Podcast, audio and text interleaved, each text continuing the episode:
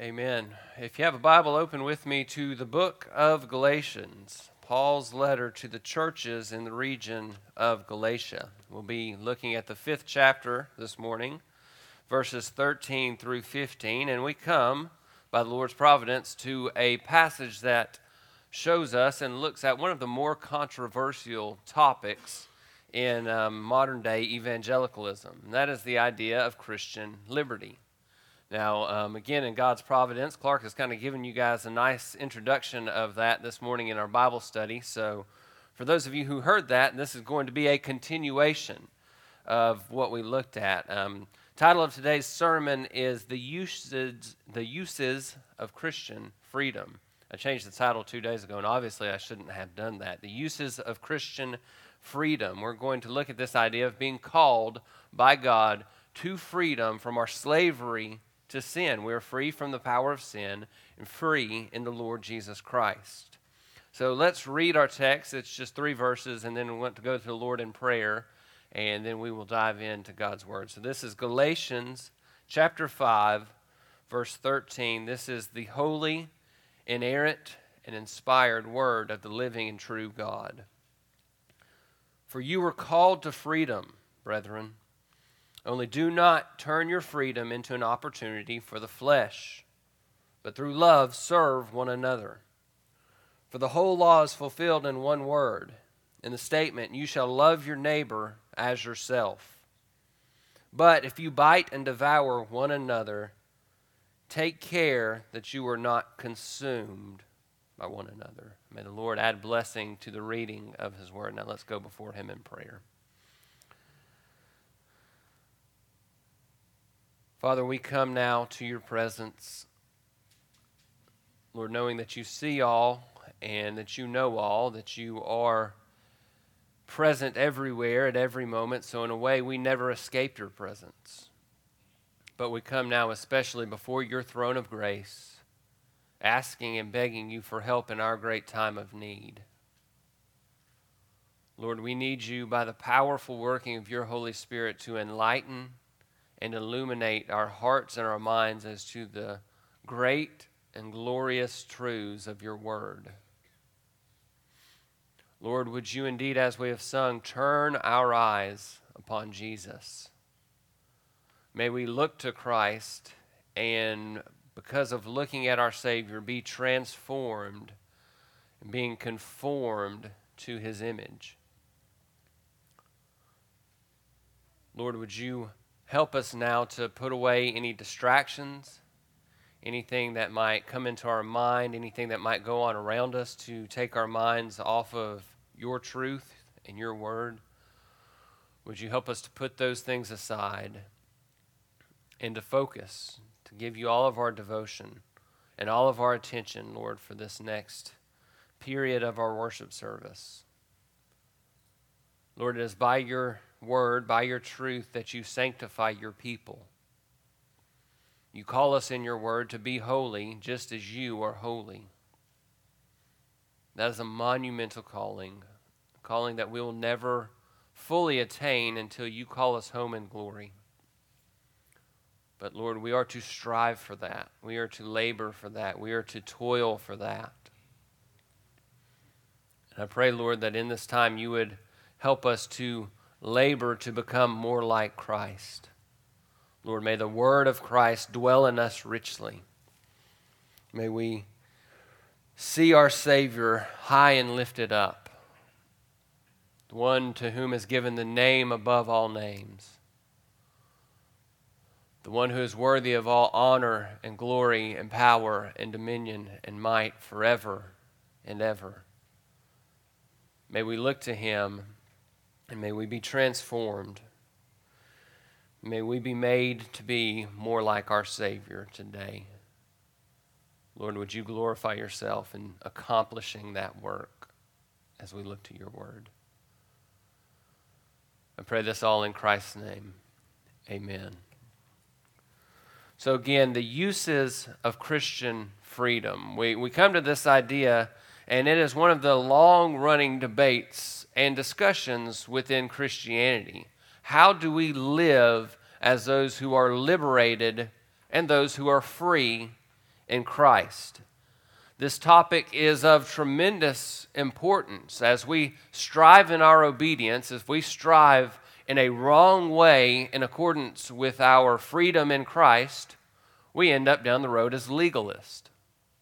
Likewise, on the flip side of that coin, if we are free in Christ and we are so free in Christ that we over realize that freedom so that we walk in sin, that we commit things that we should not commit, then we end up in lawlessness. That's the two sides of the coin legalism and lawlessness. And this is of great importance because ultimately, those two sides of the coin can be condemning.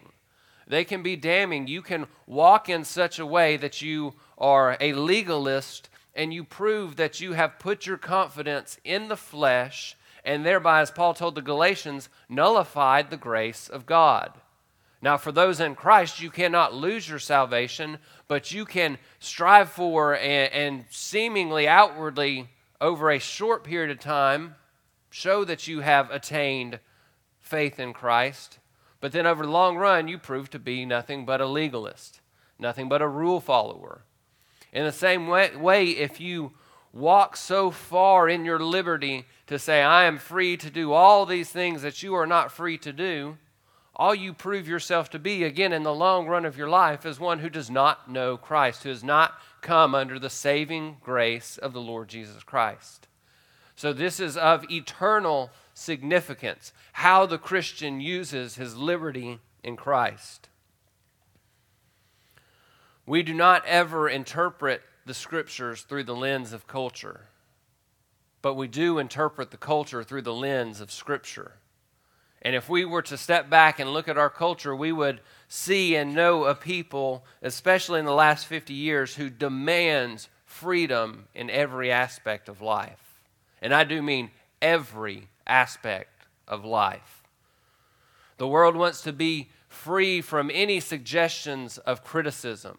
The world wants to be free from any condemnation, anyone coming to tell them that they should not engage in certain acts.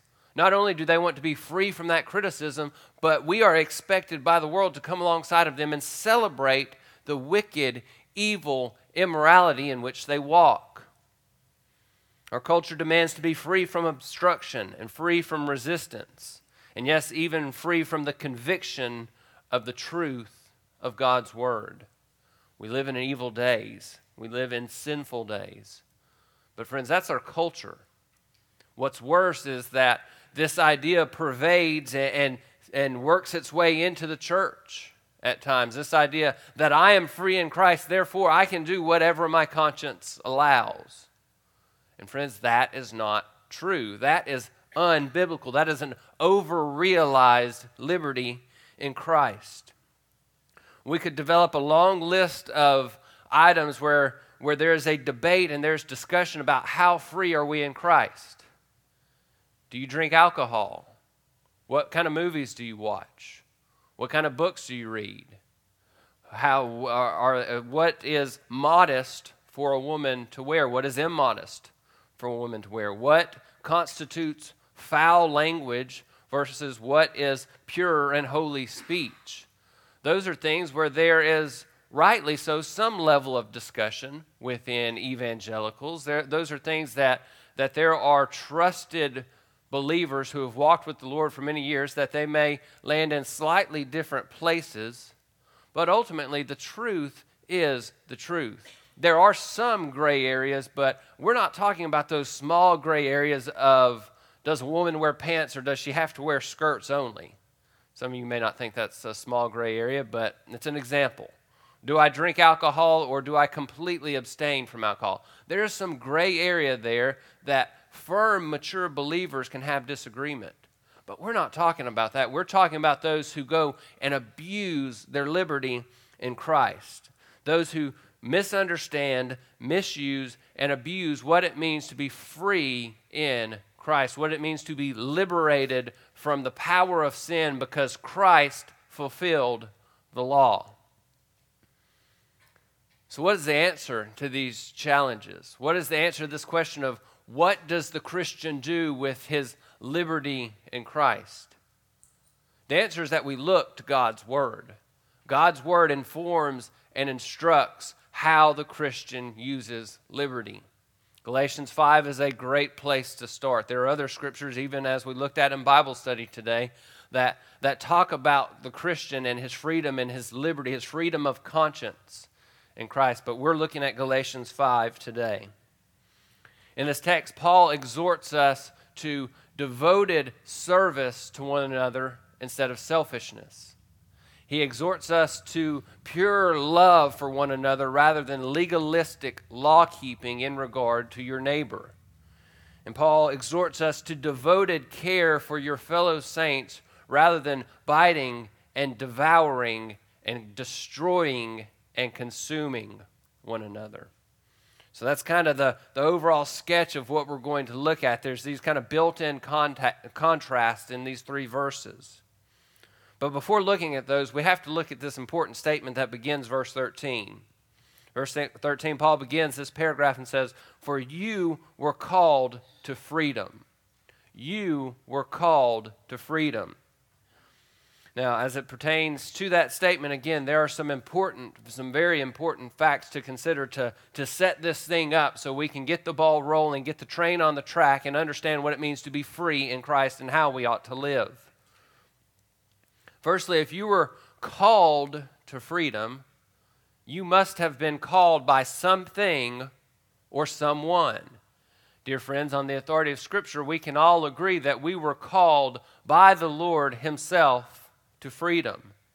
Romans chapter 8, verses 29 and 30. For those whom the Lord foreknew, he also predestined to become conformed to the image of his Son, so that he would be the firstborn among many brethren. And those whom he predestined, he also called. And those he called, he also justified. And those whom he justified, he also glorified. Dear friends, this is the great and glorious chain of salvation that if the Lord foreknew you, he predestined you. If he predestined you, he called you. If he called you, he justified you. And if he justified you, he has already, in effect, glorified you. It is signed, signed, sealed, and delivered. You can take it to the bank. And that is one of the great comforts of the Christian faith. One of the great comforts of the Bible is that since you were called, you can be guaranteed that you will be glorified. Now, in this, we see what theologians would call an effectual calling. An effectual calling because those whom the Lord called, he also justified. Those who he justified, he also glorified. The calling always has its perfect effect. If you are called of the Lord, you will be saved. It is the Lord who calls, and it is the Lord who enables our response to his call. You, dear saints, were called to freedom by the Lord. You're called to freedom by the Lord. Now, if this calling is from the Lord, and it is, and since it is an effectual calling where we will be delivered from slavery to sin unto freedom in Christ, who determines, who has the authority to tell us how we might live in light of that calling? Surely it is the Lord. The Lord called you, and He has the authority because He has created all things. He upholds all things. He sustains all things by the word of His power. He has the authority to tell you how to live in light of your freedom in Christ. And it's in this text before us, one of the ways, some of the ways are in this text before us to see how the Lord calls us to live in light of our freedom in Christ. Now, the final thing to consider before we look directly into the contrast that Paul sets forth is what was the price of our freedom? Now, we, we talked about this last week, so I don't want to rehash this in the same way, but if we're going to rightly live in light of our freedom, we must understand the authority of our freedom, which is the Lord. We must understand the purpose of our freedom, which is to glorify Christ. And we must understand the price. What did it cost for you and for me to be ransomed from the power and the penalty of sin? In Romans chapter 5, verses 6 through 10, Paul lists a, a series of things showing our, our, sa- our salvation in Christ. He said that while we were still helpless, at the right time Christ died for the ungodly. He said, While we were yet sinners, Christ died for us. And while we were enemies, we were reconciled to God through the death of his Son. While we were helpless, Christ died for us. While we were sinners, Christ died for us. While we were enemies, we were reconciled to God through the death of his Son. It was that death of Christ that was the price of our freedom. Romans 6 4, we have been buried with him, with Christ, through baptism into death, so that just as Christ was raised from the dead through the glory of the Father, so we too might walk in newness of life. We are joined and united with Christ in his death, and we are raised with him so that we might walk in newness of life. The price for our freedom from sin was the life of the Lord Jesus Christ. God Himself in human form. The sinless one was made to be sin for us. The one who had never spoken evil, the one who had never mistreated anyone, was the recipient of insults and hate and beatings and curses. He was ultimately condemned upon the tree, bearing the full and unbridled wrath of his Father in your place and in my place. So, this, friends, was a most precious cost. It was the blood of Christ, the precious blood as of a lamb, unblemished and without spot, the blood of Christ. And so, again, as we saw last week, if we're going to consider the idea of Christian liberty, we must do it in light of the cost of our salvation. If you want to talk about your liberty in Christ, but you don't want to talk about the precious blood of Christ, I can tell you before we even get started that you have liberty wrong. The who, the what, and the why of the cost clearly dictates what our freedom is from, what it is to, and how we must utilize that freedom. We are not free in Christ so that we can continue in sin. We're not free in Christ so we can fulfill the desires of our flesh and live a self indulged life. Rather, we are free in Christ so that we might serve, that we might love, and then we might care for one another. That is in a nutshell. We could stop right there and say amen and close our service. But Scripture has more for us to see. But understand that we are free in Christ so that we can serve and love and care for our brethren. There is an important aspect of our freedom in Christ that, that brings itself into play when we talk about life within the church body, life within our brothers and sisters in Christ. So, again, we have a series of contrasts, three contrasts to be exact, that we want to look at to understand how the Christian should use his freedom in Christ. Number one, we see that we should pursue servanthood rather than selfishness. Servanthood rather than selfishness. Look again at verse 13. For you were called to freedom, brethren, only do not turn your freedom into an opportunity for the flesh, but through love serve one another.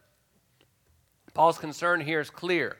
He is concerned that the Galatians might understand this freedom from the Judaistic use of the law that they have in Christ, and they might overrealize that and turn it into an opportunity for their flesh.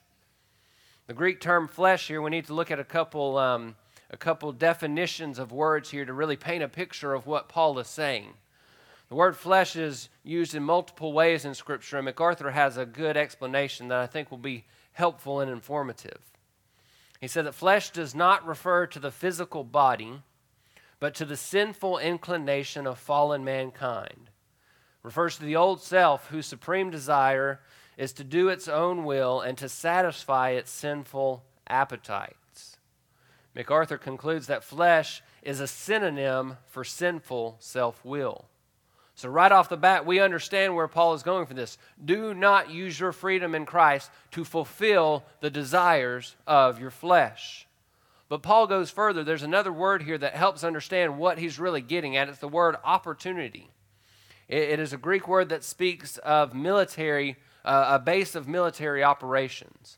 Oftentimes, it was used to describe the forward base of military operations in a time of war, the, the place where an offensive attack would be launched when, when one nation was at war with another nation. So Paul says, do not use your flesh as that forward base of operations to launch an offensive attack against your brothers and sisters in Christ. Your freedom in Christ is not given to you to serve yourself. Period. End of statement. End of discussion. You are free in Christ not to serve yourself. You're free in Christ to serve your brothers and sisters. Clark read this passage earlier, 1 Peter chapter 2. Peter speaks to this as well, so it's not just that Paul had this idea in mind, but Peter does as well. Through the inspiration of the Spirit, Peter says that we must not use our freedom as a covering for evil, as a covering for evil. This covering, this idea of a covering, is the idea of a cloak or a, a hiding place. Don't use your freedom in Christ as a scapegoat for your sin. You are not free in Christ so that you can go commit sin. You are free in Christ to love and to serve your brothers and your sisters in Christ. It is not a scapegoat for evil and for unrighteousness. So we've kind of danced around it. What's the positive command in this? That we are to pursue servanthood rather than selfishness. Again, look to the text. Do not turn your freedom into an opportunity for the flesh, but through love serve one another. Through love, serve one another. Those two ideas have to be held and wedded together. That you, through love, serve one another. The word serve is the Greek term douleo, uh, the, where we get the term doulos, which you may know is translated often in Scripture as, as slave or bondservant. But what I think is interesting and might help paint the picture for this is the root term in that speaks of binding or fastening something to another thing. It is used of a husband and a wife together, that they are bound and fastened together.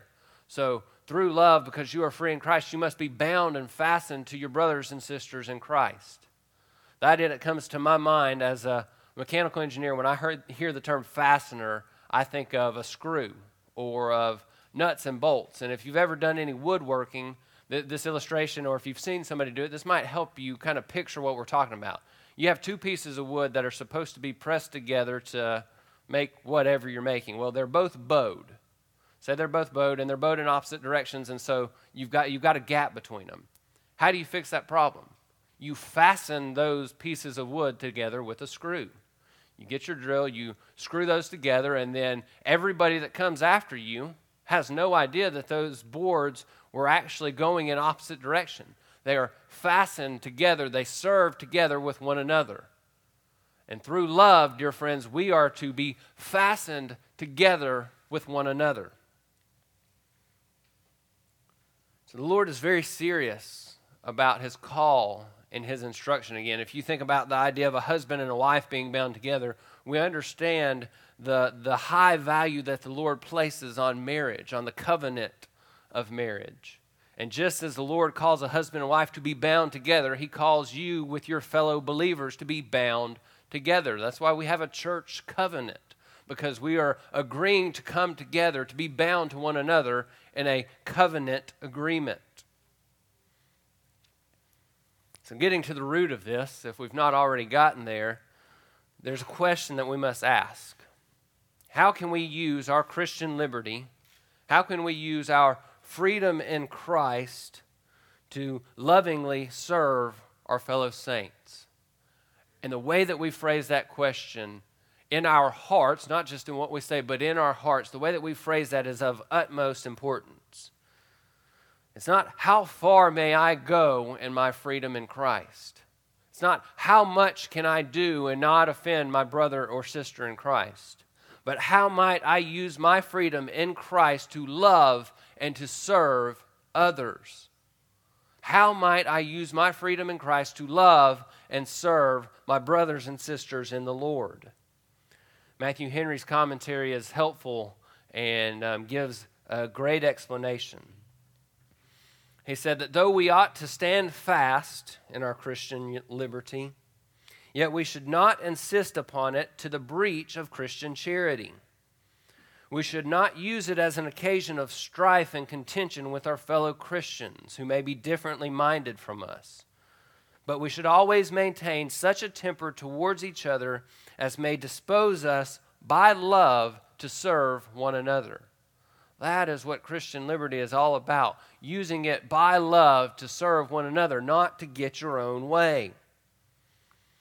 The biblical principle is clear. In Romans 15, verse 1, Paul says that we who are strong ought to bear the weaknesses of those without strength and not just please ourselves.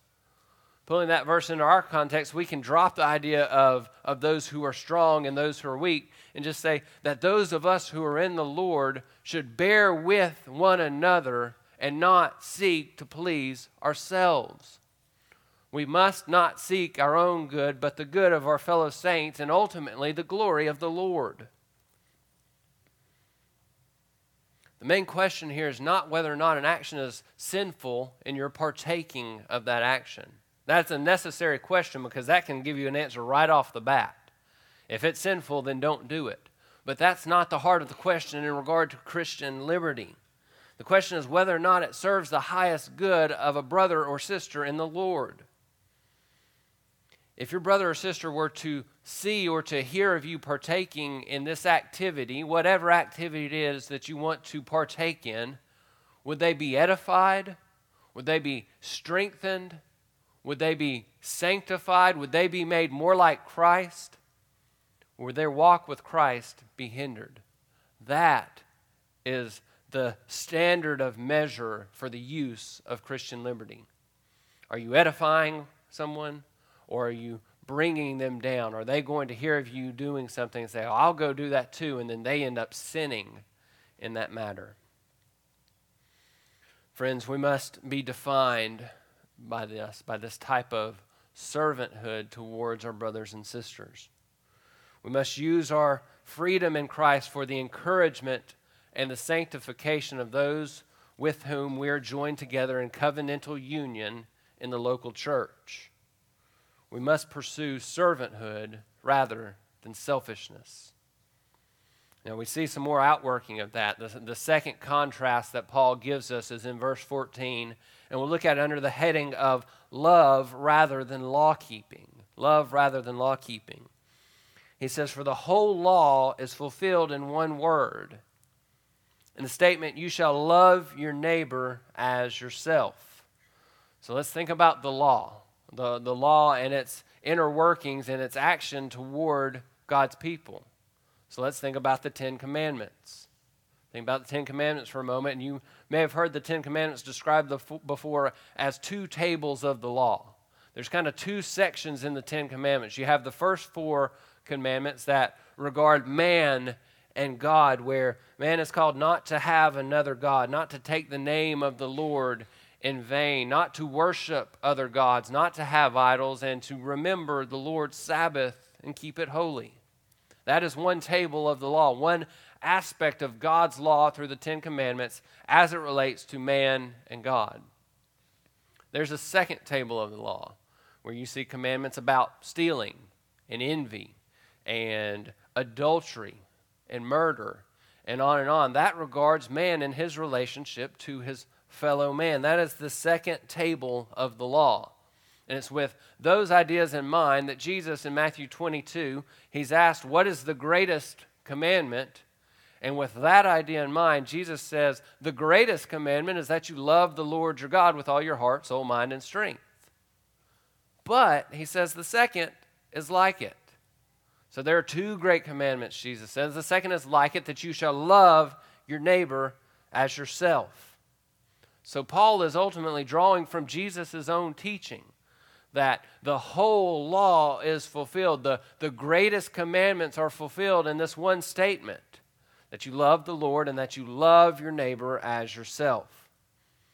The Judaizers sought to bind consciences, to bring people under their own authority so they could gain power and wealth and authority and standing and reputation. Paul says, as believers, that is not our goal. We are to love one another to fulfill the entire law. And it is interesting and worth noting that Paul does say that the law is fulfilled. It is not abolished. It is not put away. It is fulfilled in this one command that you love your neighbor as yourself. Our goal ought to be a love that fulfills the law. Our goal ought to be that we love others in such a way that we are worshiping God, that we are proving ourselves to be genuine worshipers, not that we exceed the law, not that we somehow excel beyond the law, but that we fulfill the law, that we fulfill these great commandments to love God and to love others. And as we consider this command, to, to love and to obey, we have to understand that even in the Old Testament, before we see the, the giving of the Holy Spirit in the way that we may know it today, uh, on the other side of the cross, on the other side of the Spirit coming in the book of Acts, the Spirit still existed, and the Spirit still drove people to love the Lord and then to obey. One such example is Deuteronomy chapter 11, verse 1. Listen to how this is ordered. It says, You shall love the Lord your God and always keep his charge and his statutes and his ordinances and his commandments. But where does the Lord begin? You shall love the Lord your God, and then therefore you keep his commandments. So then the question we must ask ourselves, practically speaking, what does it mean what does it look like to love your neighbor as yourself? Let's turn back. Turn with me, if you will, so you can read these scriptures for yourself. Leviticus chapter 19. Leviticus chapter 19. Genesis, Exodus, Leviticus. The third book of the Bible. Leviticus 19, and we could read even a larger section of scripture here, but we'll just take a few of these verses. Pick up at verse 15. Leviticus 19, verse 15, and we'll read through verse 18. The Lord is giving a series of commandments about how his people ought to live and how they ought to act. It says, You shall do no injustice in judgment. You shall not be partial to the poor, nor defer, defer to the great, but you are to judge your neighbor fairly. You shall not go about as a slanderer among your people and you're not to act against the life of your neighbor. I am the Lord. You shall not hate your fellow countrymen in your heart. You may surely reprove your neighbor, but you shall not incur sin because of him. You shall not take vengeance nor bear any grudge against the sons of your people. But look what he says here you shall love your neighbor as yourself. I am the Lord. On the authority of his name, I am Yahweh, I am, I am. The Lord says, These are the things that you must do to love your neighbor as yourself. How do you love your neighbor? By judging him fairly, by judging without partiality. Some people are partial to the poor, some people are partial to the great. Some people would say you should be partial to the poor. Some people would say that I'm going to be partial to the great. The Lord says, judge fairly, judge equally. Do not judge with partiality because of someone's standing in life. He says that we're not to be a slanderer towards another.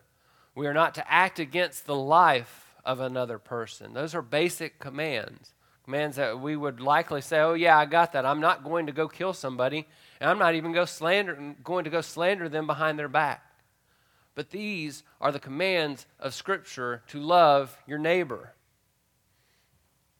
The Lord says that we're not to act in hate towards other people. And one of the specific outworkings of that is that you are to reprove your brother or your sister. You are to not incur sin because they sin and you don't reprove them, but you're to go and bring that sin to light in accordance with Scripture. Don't incur sin in the way that you do it. Do what Scripture says. Go lovingly and patiently and gently and humbly. Go repeatedly. Do not incur sin, but reprove your brother or sister. That is how you love your neighbor. The Lord says that we do not take vengeance of our own and we do not bear grudges, but rather we love patiently, humbly, steadfastly, enduringly. We love. Simply stated, to, to love your neighbor is exactly what Paul described in Philippians chapter 2, verses 3 and 4, when he says it's to regard another as more important than yourself. To love your neighbor is to not act in a way that is selfish or conceited, but to love others and to value them above your value of yourself. So we're free in Christ, and we're to use that freedom to pursue love rather than to pursue legalistic law keeping. We're to put our brother's needs above our own and not be selfish, not be conceited, and not look to our own desires. So that's the second exhortation. We've seen that we're to pursue servanthood rather than selfishness. We're to pursue love rather than law keeping. And then, thirdly, in verse 15, we see that we should pursue devotion towards one another rather than destruction. Look at the text. Verse 15 But if you bite and devour one another, take care that you are not consumed by one another. I have to admit, the positive on this um, point is implied. There's nothing positive in that statement from Paul. He says that if you're going to bite and devour one another, make sure that you don't consume one another. Basically, saying if you're going to bite and devour one another, you are going to consume one another. What's the opposite of this hatred and this malice? The opposite of that is obviously to love, to be devoted to another, to care for that brother or that sister. Think about what we've looked at the, the call to love and the call to serve. The exact opposite of loving one another and serving one another is what we see in verse 15 the idea of biting and devouring one another. So, Paul's speaking of those who would use their freedom in Christ as an opportunity for their flesh to bite, devour, and consume and destroy a brother or sister. Now, these commands, as we really think about them, should be very sobering to us. We really should pause and consider what does it mean to, to bite and to devour? What does it mean to consume one another? I think what we see here is that those who abuse their freedom in Christ are viewed almost in a cannibalistic kind of way, that you're biting and devouring and consuming. MacArthur describe this, this action of those not properly loving and serving one another, saying that they become destructive. And obviously, according to the text, they bite and devour one another. And MacArthur said those two words speak of wild animals engaged in the fury of a deadly struggle. So, when you, with your fellow Christian, because neither one of you can properly walk in your freedom in Christ, when you are biting and devouring one another, the picture that you should have in your mind is two wild animals fighting to the death. That is the picture that Scripture paints for us here. That is how sobering and how important it is to avoid these things, to pursue devotion and loving, selfless care towards one another. If you don't, your flesh will drive you to this cannibalistic type of living where you bite devour, and consume one another. The way that this is avoided is that we are devoted to one another. You lay aside your preferences for me, and I lay aside my preferences for you. It's a two way street, and it can only be accomplished if we're both walking in that same direction. Now, just because someone doesn't do that for you does not give you the freedom to not do that for them. But if we are, as a church body, as a church family, going to rightly walk in our freedom in Christ, you must lay down your freedoms for your brother, and your brother must lay down his freedoms for you. We must not seek to maximize our own rights, our own perceived rights, but we must work towards whatever is most edifying and what is most encouraging and sanctifying to a brother or sister in Christ. We are to pursue devotion rather than being led willingly into destructive hate and malice. So let's pull back out and let's tie this together with, with a view towards some application and conclusion. You were called to freedom freedom from sin, freedom from selfishness, freedom from legalism, freedom from lawlessness, freedom from self consuming love. You were called to freedom. Brothers and sisters, live as though you are free indeed. Live as though you are free from all of those things. How are you free? You are free because you are washed in the blood of Christ. The Son of God, eternally in heaven with God, one with the Father, taking on flesh, laying aside the privileges of his deity, coming to earth only to go to the cross. Jesus lived a perfect, sinless life, not a single sin. He lived that sinless life. He went to the cross and he took your punishment. He took your punishment so you could be free because of what he did, so that you could repent of your sins and be saved. Live, friends, as though you are free. Believe in Christ, repent of your sins, and live as though you are free. To properly live out this freedom, you must understand that your flesh will constantly and continually wage war as long as you walk in this life. Your flesh will seek to abuse the freedom that you have in Christ. It'll seek to abuse that freedom either by pursuing the lust of the flesh or legalistic law keeping that you will then tender and put on your brothers and sisters in Christ. As one who still fights in the flesh, as we know we must, you must know that tendency of your flesh, and you must put that tendency to death. You must be killing sin, or sin will be killing you. You must be overpowering sin by the working of the Spirit through the Word of God and the means of grace that God has given you, or that sin will be overtaking you. You must battle against that flesh by taking up your cross daily and following Christ, who lived in ultimate selflessness. You must ultimately, as we'll see in the coming weeks, you must walk by the Spirit. Walk by the Spirit, Paul says, and you will not gratify the desires of the flesh. The flesh and the spirit are at odds with one another. And we must make the choice by God's grace, by His powerful working in us, to walk in the Spirit. This is how the Christian uses his freedom in Christ. If you are in Christ, you use the freedom from sin's penalty and power that you have to serve your brothers, to love your sisters, and to be devoted to those fellow saints in Christ rather than destroying them with your perceived rights and your perceived liberty. May we, by the Lord's grace, walk according to these truths.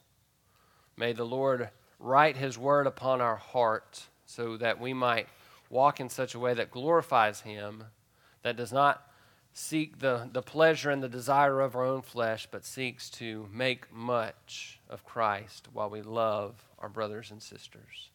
Let's close with a word of prayer.